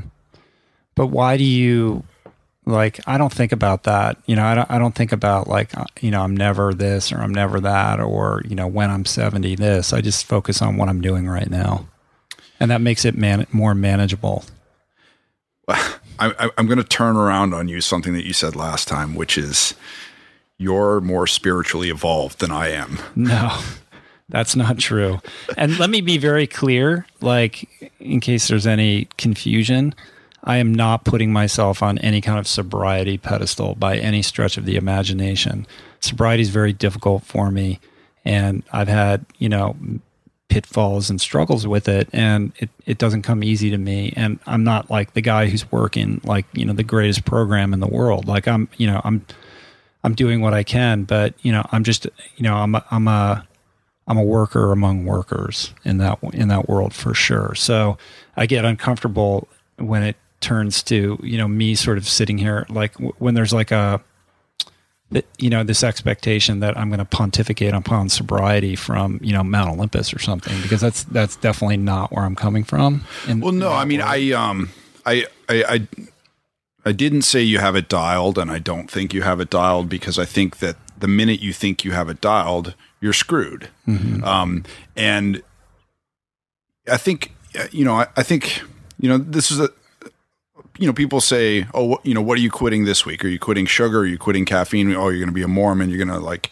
and, and they sort of, you know, dig at me for that. And man, I'm just trying to get better, just get incrementally better, just a little bit better each time. I'm not shooting for perfection. And I think that if you're, if anyone is trying to to do anything, whether it's carpentry or sobriety or, you know, being a triathlete. If you're shooting for perfection, yeah, you're always going to fall short. You know, I think you always just want to like just just try and get a little bit better. Mm-hmm. And I and I um I mean, I said uh, you're more spiritually evolved, both as a dig and yeah. totally seriously, because and and I do have a lot of respect for you because it's obvious that you have done um, you know sort of brutal self inventory and and you spent a lot of time uh, doing your own homework on this of trying to get yourself better. Yeah, but it's not a you know constant progression forward. It's you know one step forward, two steps back, two steps forward, one step back. You know, it's, oh yeah, it's jig jagging. You know, all over the place. Yeah, so it's not like this smooth. You know, parabolic curve upwards. And I mean, and that's that's one of the things I try and tell people is you know people are like, oh, you know. Um, you stopped drinking you started running your life is great and i was like ah whoa whoa whoa that's mm. you know that's not it at all sobriety is always tricky man i mean i think that as as you get some time behind you, it it gets easier without ever getting easy. Mm-hmm. Yeah, it's it doesn't get easy, and I think that people run into problems because they you know you sort of get sober and then you have this initial pink cloud and then you know life kind of moves on and it's you know you're you know life is not without its difficulties and problems. And it's like hey man like what's going on? I got sober. Why is this happening to me? And you know well you know at least you get to navigate it without being drunk. And and so you know my life is full of you know complications and and problems but they tend my problems tend to be uh, higher quality problems than they used to be you know what i mean it's like I'm not getting pulled over by the cops all the time. And you know, but I still have post traumatic stress. Like every time there's a policeman behind me when I'm driving, like oh, I feel yeah. like, you know, I start to sweat and I get panicked. I know? feel like a criminal whenever right. I see a cop. Exactly. Um yeah, there's that's the thing is there's always work left to do. It's not about the destination. there is no destination the work continues. You know, yeah. that's why I, that's why I gave you a little bit of shit when you um, sent me that email, and then you then you subsequently wrote a blog post about how you know you graduated from therapy, and I was like, really? You're cured? Like, how does that work? Like, you know, I can't imagine graduating from any kind of process of self discovery because, um, you know, we were talking earlier about like alcoholic behavior patterns, like you know, I'm always, you know, reeling in this behavior pattern or that behavior pattern and, you know, having to check myself here and there. And that will continue till the day I die. And hopefully I improve along the way and get better and start to, you know, develop a mastery over, um, you know, patterns that don't serve me or what have you. But I don't anticipate graduating from that or getting to any place where I feel like I've I have complete mastery over everything. And so I was making light of it. I was I was just I was just giving you a hard time because I understand where, where you were coming from in terms of you know what you were do, trying to achieve with your therapist. No, but I, I, mean it's it's absolutely something that we should talk about though because I mean I do think that um, you know um, graduation may have been the wrong word choice, but um, you know, I mean, and the, the reason that my therapist made the decision to, uh, I mean, if you say, you know, the the technical term is discharge, but that sound mm-hmm. makes it sound like um, you are institutionalized. Yeah, yeah, either something biological or something. That, yeah, yeah. neither one of which have good connotations. So right. I came up with the word graduated, but um, matriculated. a matriculated is when you go to when you matriculate, is that graduate? No, that's when you you matriculate from from college. Never Here's where we're both going to yeah, be outed right, for mind. not being as smart yeah. as we think we are. I um, I'm going to look it up later. The um, no, I mean the way that my therapist, my, the way my therapist put it is, um, you know, he said you you met all the goals of the program and. Um, and you know, in that program, it has, um, you know, it works with people who um, are sort of very base non-functioning alcoholics you know mm-hmm. and he said you know when you came here um, you had very few sober friends. You had very few friends you could trust. You spoke to almost no one in your family. Um, you know, almost every you know family or important relationship had been compromised by alcohol. You uh, were working two nights in a week or two nights a week in a bar. Um, no health insurance and know just know i mean you know we, we talked about this like you know when you're when you're drunk your life is very it has a very finite limits you know it's like you're living in uh, the rv of the soul mm-hmm. and uh, you know and he said you've reversed everything you know that um you know now the writing, my writing, the writing that I've done and writing about um, sobriety and recovery and getting myself better has been so successful that like I can sort of do anything from that now.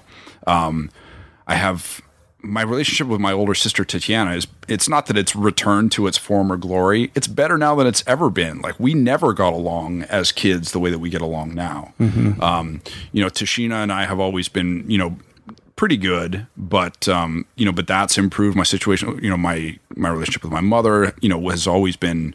She's always, you know, shown me unconditional love, but um, we're we're much better friends now. My dad and I, like, you know, talk more than we ever have. Right. Everything's gotten better. Right. You know. So the journey continues. You just uh, the the need to go and see this person on a weekly basis or whatever you were doing is not is not as um, It's not as urgent. urgent. Yeah. that's the word I was going to use. and and and I think that that's something that we see again and again in you know both in your journey and in my journey is that it um at best it's cyclical um at at its worst it's erratic but it's never steady forward progress No, no, and nothing in life is.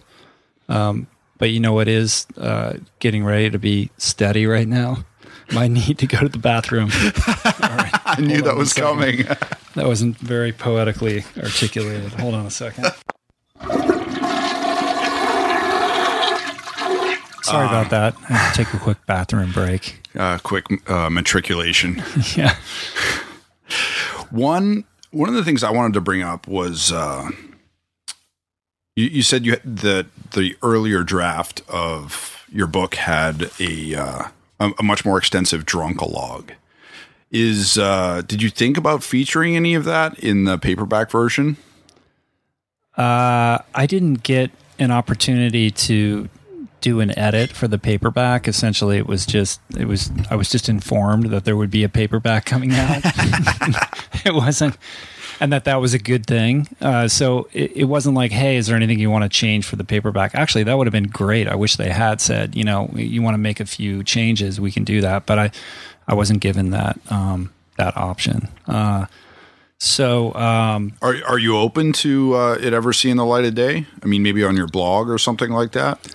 Yeah, maybe. I mean, I think that that you know we talked about this last time, but you know, I kind of had to condense the drunkalog a little bit because there were you know like we like my book is sort of three different books, you know, and that was just one aspect of the book. And uh, I, you know, I painted the whole picture on the first pass just to get it all out there and see what I had to work with.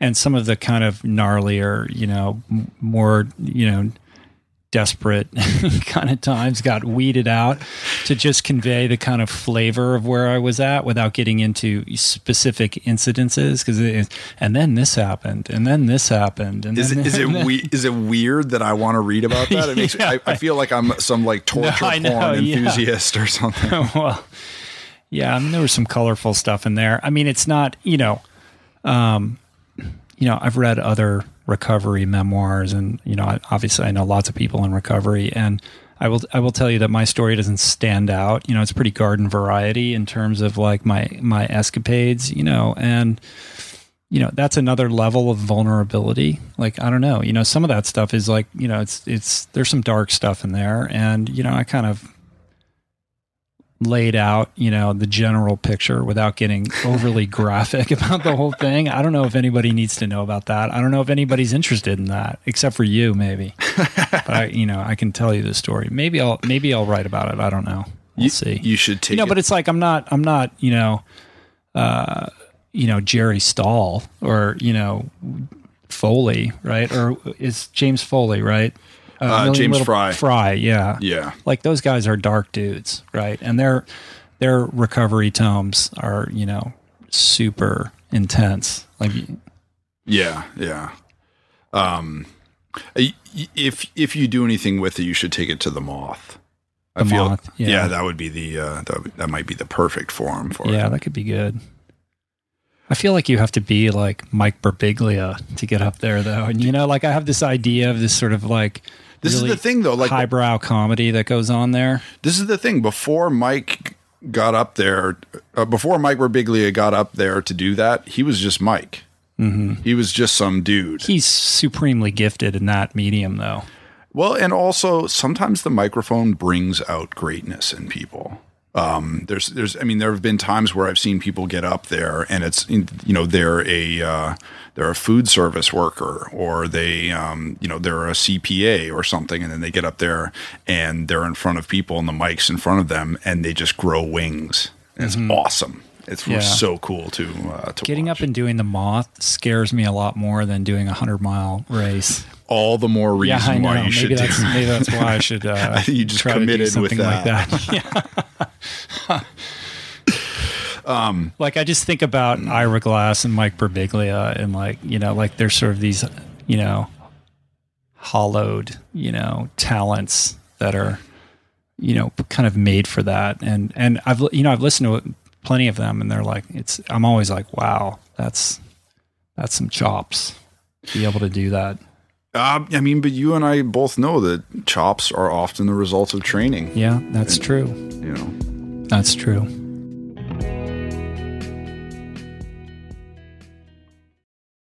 You are listening to this podcast because you care about improving your health and your well being. But this quest is incomplete if you have yet to add my friend Dr. Rangan Chatterjee's Feel Better, Live More podcast into your listening quiver. An RRP favorite and someone I'm personally quick to call when I'm in need of good advice. From nutrition to mindset, fitness, and relationships, each episode is packed with the tools you need to become the architect of your health. Subscribe to Feel Better, Live More, available wherever you get your podcasts, and explore other groundbreaking series at voicingchange.media. There are certain rare people who have a powerful voice and know how to use it. My friend Amanda de Cadenet is one such human. The podcast is called The Conversation because it is the conversation, a groundbreaking series of raw and honest exchanges on the issues that matter most mental health, sex, politics, ambition, gender roles, and more. Listen to the conversation wherever you get your podcasts and explore other groundbreaking series at voicingchange.media.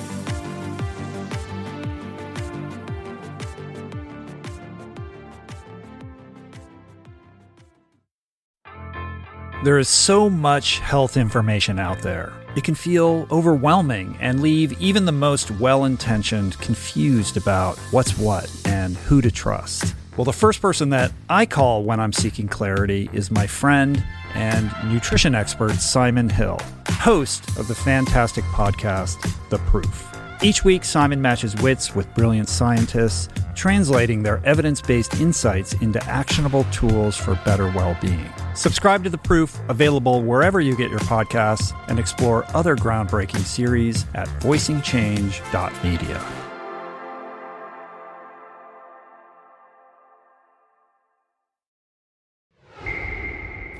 I have a couple of points I want to hit uh, while I've got you here, as long as I can. I can stick a couple needles into you. All right, come on, man. You, you, I told you, you can come at me. one of the one of the points that I wanted to raise, which I think is valid, is the sort of um, the first worldness of uh, tr- being a triathlete and being an Ironman. Um, I mean, the fee alone for an Ironman race is what between six hundred and a thousand dollars. yeah, it's pretty. It can be steep. you know five to ten thousand dollars for a bike.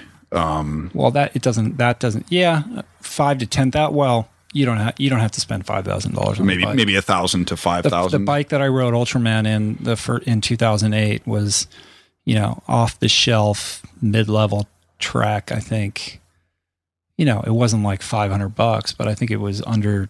It was like fifteen hundred dollars or eighteen hundred dollars or something like that. So it wasn't nothing, but um, it wasn't like a ten thousand dollar bike. I mean, I, I bring it up um, not just because that's one of the uh, it's one of the things that keeps coming up in the one star reviews that I that I I mean I do want to raise some of these those questions, but Yeah. it's it's something that's kept me out of trying uh, triathlons. Is just that like, dude, you know how long a two thousand dollar bike would last locked up in front of my house here? I'd say like fifteen minutes. Oh well, you would first of all you would never leave a bike like that outside. You le- you keep it in your apartment, preferably in your bedroom. You know, like those Prefer- bikes. you- preferably in your you- bed. You, develop a covetous relationship with those kind of bikes. Um, you know, I think that uh, certainly there's no getting around the idea that like participating in in Ironman is is you know an expensive endeavor.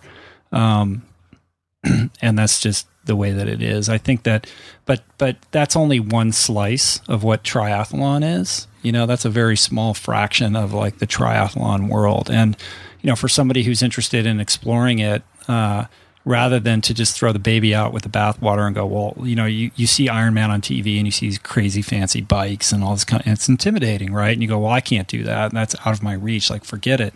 But every town has like a local triathlon, you know, every other weekend or something like that within driving distance. And, you know, you show up at those races and you'd be amazed that, you know, 99% of the people are on just, you know, crappy bikes and stuff they, you know, pulled out of their garage and wrenched together or what have you. And I think if there's a will, there's a way. And if somebody's interested in pursuing that, you know, there's a way to, to kind of get a foothold in it and, and begin without really spending very much, if any, money. I mean, you know, you need a pair of running shoes. You need a swimsuit. You know, if if you need a wetsuit, you can probably borrow one. You're not going to need that to train for one. Um, you know, you can ride. You can find a stationary bike at your local gym and borrow somebody's bike to do your first race. And there's no need to go out and spend a lot of money. You know, once you if you develop an appetite for it and you enjoy it and you want to explore it further, like you can slowly kind of upgrade over time. You know, and that's kind of what I did. You know, I didn't, uh, you know, and I had to save, you know, put away quite a bit of money in order to be able to kind of underwrite and fund the first Ultraman experience. But, you know, I'm not going around, you know, racing every weekend because there's a lot of travel involved with that. And, you know, I can't afford that. So, you know, I'm sympathetic to that. Um, you know, in many ways, it is kind of a first world. I mean, it's, you know, in the same way that golf or tennis is, I suppose. Um, I don't know, but but I think that it doesn't have to be that way. And I think if you erect that barrier and say, well, it must be nice to be able to go and do triathlons, but I can't afford that. I think that's kind of a cop out too. Yeah, I agree. And I, I mean, I think that I, th- I think that you know there's there's two different you know there's two different worldviews there. If you look at something and say why can't I do that, that's one worldview. The other worldview is how can I find a way to do that? Right. That's, And that's two what you're entirely different is- ways of looking at a situation. You know, I mean, you know, like you, I'm sort of a top down guy. So if I ever was going to do a triathlon, it would have to be an Ironman. Just because, like, I, Right. I, you know, I, I want to, like, just, you know, give me the toughest thing you and have, give and, me the worst and, you got. and knowing you a little bit, if you set your mind to do it, you'd find a way to get a bike somehow, some way. You know, you'd work it out, and you know maybe it's not going to be a ten thousand dollar bike, but you don't need a ten thousand dollar bike. And you know, a lot of it's like the business, this the you know the bicycle industry uh, profits tremendously from sort of uh, you know a lot of a lot of guys with a little uh, you know dispensable cash who get interested in triathlon and they want to have the best bike. And they buy these bikes that are like these wind foils you know that are that are made for made for speed um, but are so it's sort of like uh, somebody who's never ridden a motorcycle buying a motorcycle that's just way too fast for somebody with that that sort of aptitude to ride it. You know what i mean? Like if you're a professional and that's your job then you know you want the Formula One racer. But if you want to just finish one of these races and you know do your best, there's no need for all that crazy equipment, and it's easy to get caught up in all that kind of stuff. And it's like you know, like Lance Armstrong said, you know, with an asterisk, I suppose it's not about the bike, you know. But it, you know, despite everything that's occurred with him, I mean that that sort of precept remains true. It really isn't, you know, and That's- and- that's one of the it's things easy I- to get hung up on that. That's one of the things I find really frustrating about running these days is that there's this uh, got to get the gear mentality, and you see people in this in these sort of uh, shoes you'd expect to see on uh, astronauts in a movie or something like that, and they have uh, you know they have the the gels on a band like um, you know like artillery, like there was some Mexican revolutionary and stuff like that. And It's true of anything. I mean, look at yoga. What do you need to do yoga? And now there's like all these crazy expensive mats and the special towel and the what you know, like you can get these. I mean, there's no end to now the amount of gear that you can buy for something that essentially you need nothing in order to do.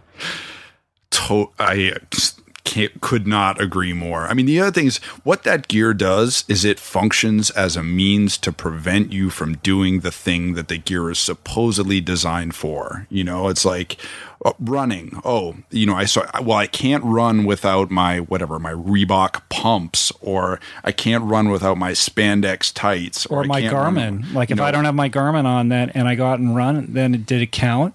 yeah, or my my body glide or my iPhone or what just whatever. And like you can run in anything, man. When I was a kid, my uh my foster brother would kick anybody's butt running in flip flops. you know, he's a Vietnamese uh, Vietnamese refugee who came to live with us. It's his birthday today. Oh wow! And uh, yeah, he's he's turning forty. And uh, it's funny because we have pictures of us when we were kids and we're the same height, and then he he didn't grow anymore. And now when the pictures of us together, it looks like uh, Chewbacca and Yoda. Oh, that's funny. But he could outrun anybody, you know, barefoot or in flip flops. And and and that's the thing is that um, like the Tarahumara that they uh, the Tarahumara Indians they talk about in Born to Run when they show up at Leadville. I mean, they don't, you know, they've never had any of that kind of stuff, and they don't need it, and it sort of puts a microscope on, you know, how excessive um, and obsessive we can be about that stuff. But I think it it also goes towards this sense of identity, like creating an identity for yourself around the gear and the how the gear kind of fuels that, like you know, whether it's the your Oakley shades or, or whatever it is that sort of says this is who I am and this is the team that I belong to, and uh, and you know people can take comfort in that and and like that, and you know if it's a healthy pursuit, I have no judgment about that, but I think it's you know. It's it's always important to kind of check yourself and go, well, you know, do I need this? Do I really need, you know, do I really need this two thousand dollar carbon wheel for my for, for my bike. You know, like to ride to the store. Yeah, when or yeah, I mean, you know, it, it can get crazy, and it's it's the same with. Look, it's the same with um, audiophiles and their stereo gear. It's the same with you know golf and your golf clubs or what you know whatever your thing is. You know, there's you can you can uh, you know you can go all the way to the wall with it in in terms of money, but it doesn't need to be that way. Well, I mean, Kate, Exhibit A. Look around my apartment and look at the zillion, you know, guitars. I have like yeah, how, three. do you really need all these guitars, dude? I have, I have like three thousand dollar guitars here, and when when I'm making a record, the guitar that I use, I paid 190 bucks for. You know, that's that's it. I only need one. You Mm-hmm. yeah, can and I only would play look one around at a time. here and go, you know? well, well, uh, you know, I can't be a musician because I don't have 45 amps and like 50 guitars like you do, so it's out of my reach.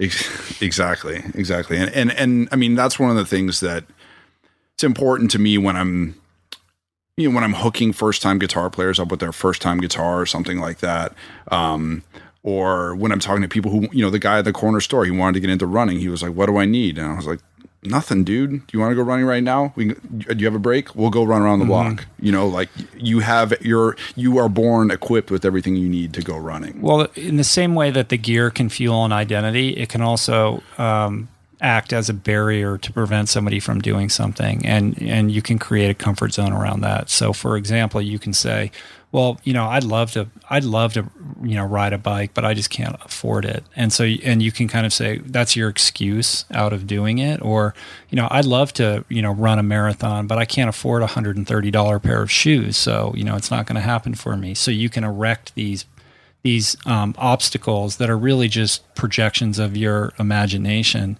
um, that are set up to make you feel better about uh, about you know not getting out of your comfort zone and trying something that that probably scares you. Because that's when somebody says that it's like oh I hear the fe- there's oh you're just you're afraid. There's just fear there. Like let's talk about working through that fear. Forget Yeah. about the $130 shoe. Let's let's focus on that. And like then suddenly if you can overcome that like the shoe issue disappears Yeah, the I guess the fear is the invisible accessory that you see with some of those people who are over equipped or people who use the equipment as a, as a reason not to do something. And look, you know, I know how go. Like I've I've showed up at triathlon races. Everybody's incredibly fit. They have all this crazy gear, and um, I remember when I um, showed up to do Wildflower, uh, the Wildflower race, and I think that was 2006 or seven. Um, I talk about it in the book. It's a race that I DNF'd at. It was really kind of the first triathlon that I was undertaking, and I was ill prepared and brand new to the sport, and I didn't know what I was doing. But I was like determined to go and do this thing, and I had you know a crappy bike, and I didn't have the right gear or anything like that. And I remember being there and seeing all these incredibly fit people and being like in fancy bikes and all of that, and being intimidated, you know. And so I see how that goes. You know, I see how that can work. Rich, I, I feel like you're missing an opportunity here because thus far I've needled you into uh, agreeing to run a 100 miler with me and doing the moth. And I think you're missing your opportunity. Did I agree? to- I don't. I think we can rewind. I don't, I'm not sure I agreed to do. I definitely didn't agree to do the moth. I'm just saying you're missing an opportunity to grill me into agreeing to do a triathlon now that I Oh, you're right, right. Well, because you gave you, you were giving me such a hard time. You you felt like I I was like hard on you last time, so I'm letting you do all, you know the questions. So, um, you, you weren't but I think being doing a try after what you've done, you know, I think doing a triathlon is is a no brainer and something that would be fun and easy for you. okay. Oh, you just agreed, right? All right. Yeah. Do I get to pick the race? Yeah, sure. I mean, if I'm in, I'm all in. You know me. All right. We'll talk about it after this. you can do it. It'll be fun, man. Yeah, no, I'm. You I'm love psyched. it, It's actually. listen. It's been something I've been wanting to do for a long time. I, I'm, you know, I, I, I always loved swimming as a kid, but I wasn't a great swimmer. I got kicked off the swim team for my bad. But you were on a attitude. swim team and you know how to swim. So Yeah, well, right, yeah, right I- then and there, you're like ahead of most people. Yeah, yeah. I guess I'm. You know, I'm running out of excuses. You are. Speaking yeah, of, excuse uh, of like, oh, I don't want my bike to get stolen. Bike, you can you hang it from the ceiling over there. I. But that's where I put guitars, dude. Yeah, right. I, I was completely spaced on my thought there. Um, oh, speaking of shameless product placement, we were talking about putting obstacles in front of doing stuff, running a marathon, doing a triathlon, getting sober, doing things you want to do. Um, you know, I I've told you about this, but I wanted to sort of bring it up again. I um, a buddy of mine was like, I'm 37, I'm in lousy shape. I wanted to be doing what you're doing. Like, can you? But I but I don't have any money. Can I trade you a painting uh, for whipping me into shape? Um, and that gave me the idea of. I mean, I feel like you know, for a lot of us, real or imagined, money is a big obstacle to doing this stuff. Whether it's mo- money in the in the shape of time or paying, you know, especially in Manhattan, paying for a hundred dollar a month gym membership or something like that. Um, so one of the things that I started was uh, was just doing barter camp, where my uh, my friends who are my age, who are both fat and skinny, uh, you know, th- I, I just they show up and I train them for for whatever, you know, whatever. Yeah, it's want. awesome. You know, I think that's fantastic. So, where's the painting? Well, I, I guess I have a little. You haven't collected yet? That's uh, that's Tim's self portrait right there. The the naked woman with her breasts hanging out. That's Uh-huh. my friend Tim. So is that's what he looks like. Good looking guy, huh? Yeah, I guess. Wow. Real men have curves. Yeah. All right. No, I think that's super cool, man. And and uh, that's something I could see, you know, being kind of a viral concept. Um, I think it's really cool, and it, and you, you you know, I think especially in you know sort of economic downturns. Um, you're seeing more and more of that, you know, this this barter economy, and even online, you know, there are sites that are springing up where uh, a friend of mine uh, started a has a startup. It's called Tradeya, T- uh, R A D E Y A, tradeya.com. And it's like, hey, I have this and I need this. And somebody, you know, it's like basically just this online barter system. And you, Oh, there's, a, there's a bunch of little things like that online. And, and it's, it's cool. You know, I like that. There's a, like an authentic, genuine, you know, give and take with that. And, um, you know, you have something to give, and it probably makes you feel good to be able to kind of relate, you know, what you've learned and help these other guys out, and they can give you something in return. It's it's cool, man. I could see that like springing up in all sorts of metropolitan cities. That's, I mean, that's one of the things that I've found with, you know, having write, written about, you know, sobriety and recovery and, and exercise is that readers don't realize how much they inspire me. I think that I think that you know your readers probably see you as an inspirational character, and they're and they're right to. Um, but I know that that there's there have got to be readers and readers' stories that have inspired you. Oh, I absolutely. You know, that's like the whole like the emails that I get. You know, that's what it def it, it doesn't just inspire me. It like spurns me on. You know, like that's why you know I've made the decision to kind of shutter the law practice and step into this world and and you know try to you know take what I'm doing to another level because they're inspiring me to get the message out more for sure. Yeah, it's it's great. It's really a positive feedback loop. You know, I um, there have been times where I'm feeling unmotivated because everybody feels that way sometimes, particularly when you're training for a big event, you know. And uh, you know, I'll get an email from somebody and they're like, "Oh, I, you know, I, I started getting up at 5:30 every morning, and you know, to run, you know, seven miles each day before work, and it's all because of you." And I'm like, "Man." I don't get up at five thirty. I don't No, get up. know. I don't Well, get up at keep seven. You, keep you honest. Like now, you gotta you gotta get up and do it because you can't you can't you know you can't have them doing it and you you know you're gonna feel lousy if you start sloughing off, right? I- exactly, exactly. It's great, and you know, when starting to do the barter camp thing, really was like, uh, okay, now I need to be able to know how to train people, and I need to, Mm-hmm. I need to design a workout that I can get through. You know, Mm-hmm. How many guys are do you have showing up? uh, we've done one so far, and I had, uh, I think I had five guys come out. Um, which Mm-hmm. Oh, cool, great. man. It's open to women as well, of course. I can't wait, and you know, for a woman to come out and just school all, all of us. And it won't, it, it won't take much. right. You should um like set up a face group, uh, Facebook group page or something like that. For Yeah, it. yeah, I will And definitely then you can like that. post times and things like that. That would be cool. Yeah, I got to get on that.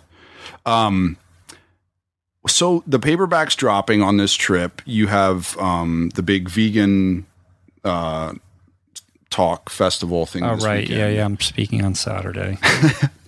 What um what's next in the pipeline for you? I mean, we talked a little bit about it on the way here. Um, the uh, yeah, so I'm starting to think about the next book.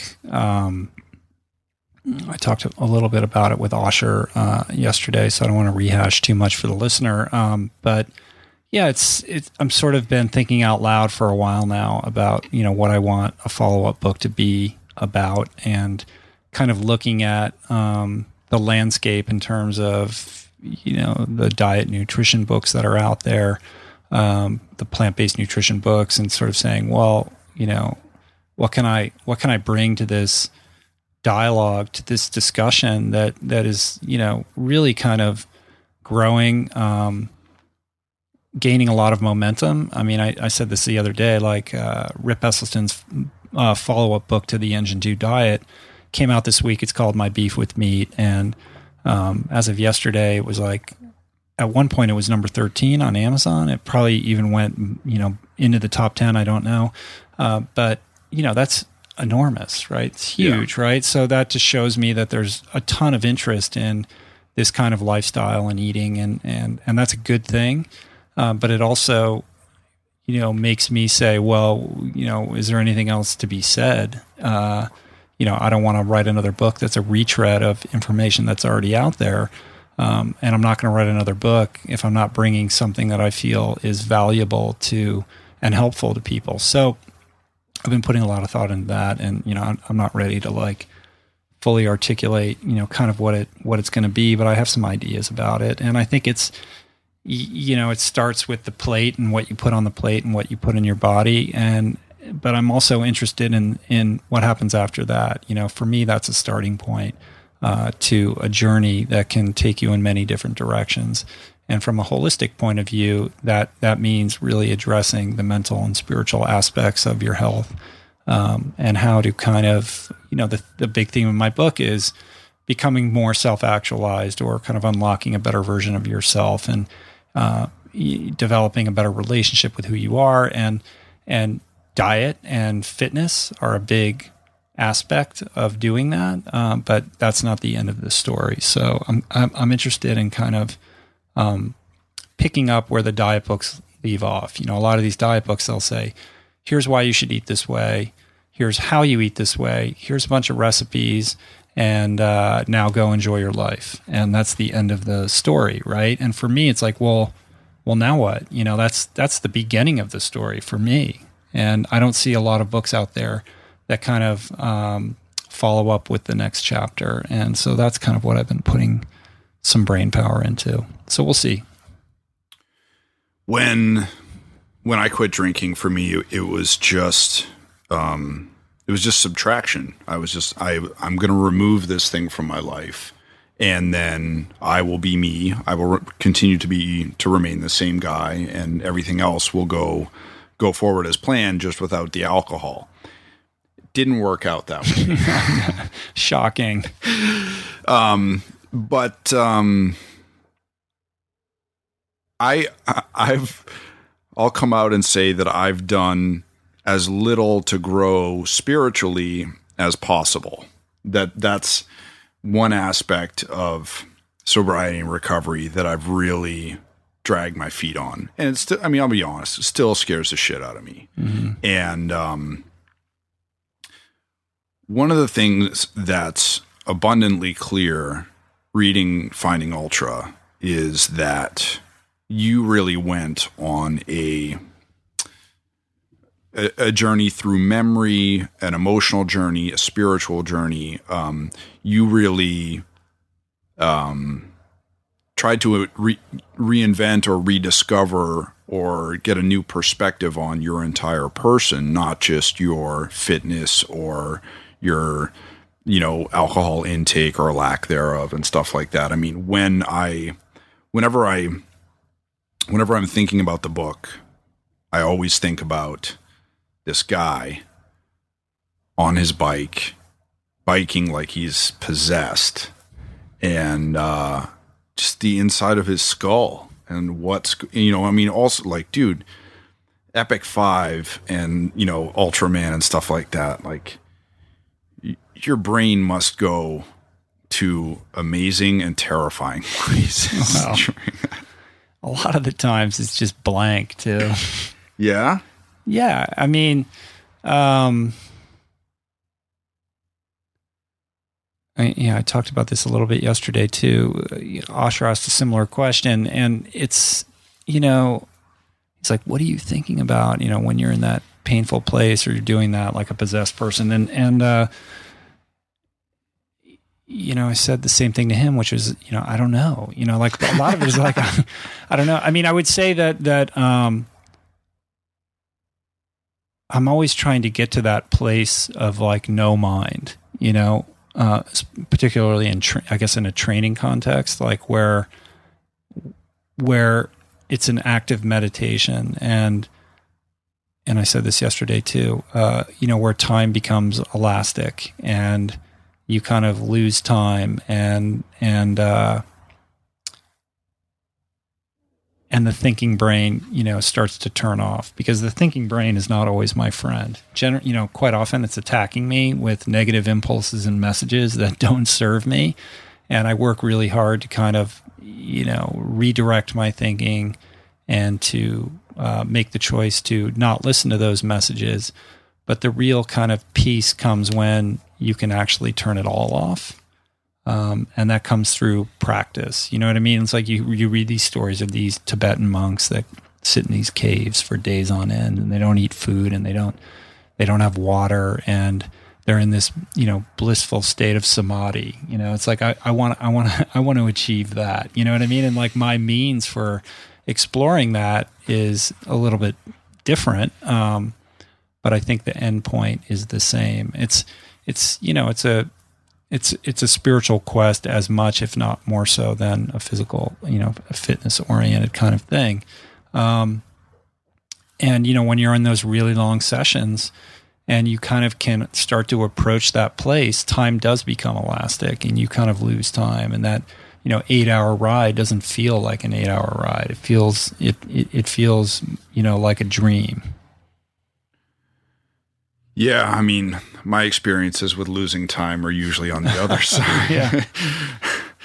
but uh, you know, the other side of the sobriety coin. But um, Well, I know what that's like too. You know. the the last marathon that I I went out to run. I mean, I went out to do like 15 miles with my friend Dave. Uh, Dave was my drinking buddy when I was 20, and uh, we used to live in this unheated basement together. And the thought that he and I would ever be running like 10 miles or something together just like is preposterous. That's mind blowing. I, I mean, I love being able to reverse like the old darkness from my past like that. But you know, we went out to do uh, you know ten or fifteen miles, and I ended up doing a full marathon. And when I got home, like it, it really didn't seem like that many miles or that many hours. It just seemed like, you know, we had a good laugh. Right.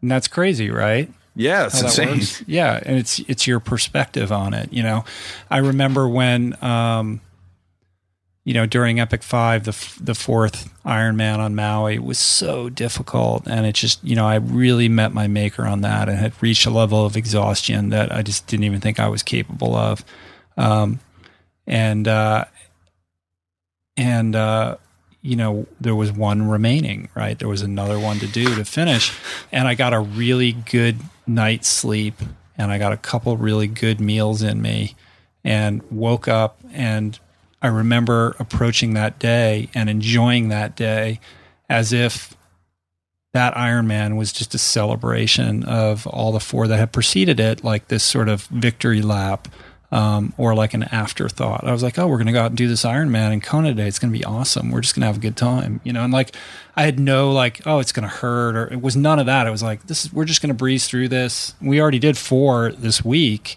and I actually feel pretty good because I actually got a good night's sleep finally in the middle of this thing.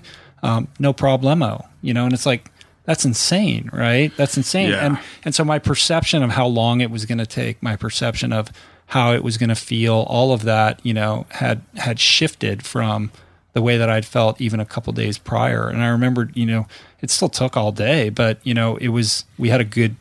It was like the most enjoyable of all the Ironmans you know, Yeah, and it didn't, yeah. and it, and our, when we were done, it was like, oh, we're do, all right, we did that, cool, we're done. Like, it was the same kind of. I mean, I'm, I guess what I'm saying is I relate to what you just said with that that marathon story. It was very similar. Yeah, it's. I mean, it's funny the the picture of uh, of you and Jason Lester at the end. Like, you guys look, uh, you guys look cashed, but it's almost like you know you and your cousin ran out to the the hay barn and back. Right. I mean, that was it too. We were the only one. There was like one other person standing there that took the picture. There wasn't anybody around. You know, I mean, we had uh, you know a couple friends cheers to the end, but you know that was it. It wasn't like a finish line or anything like that. It was like, all right, I guess we're done. Like, you know, i'm hungry? like, we're gonna go to bed now. what, what's going on?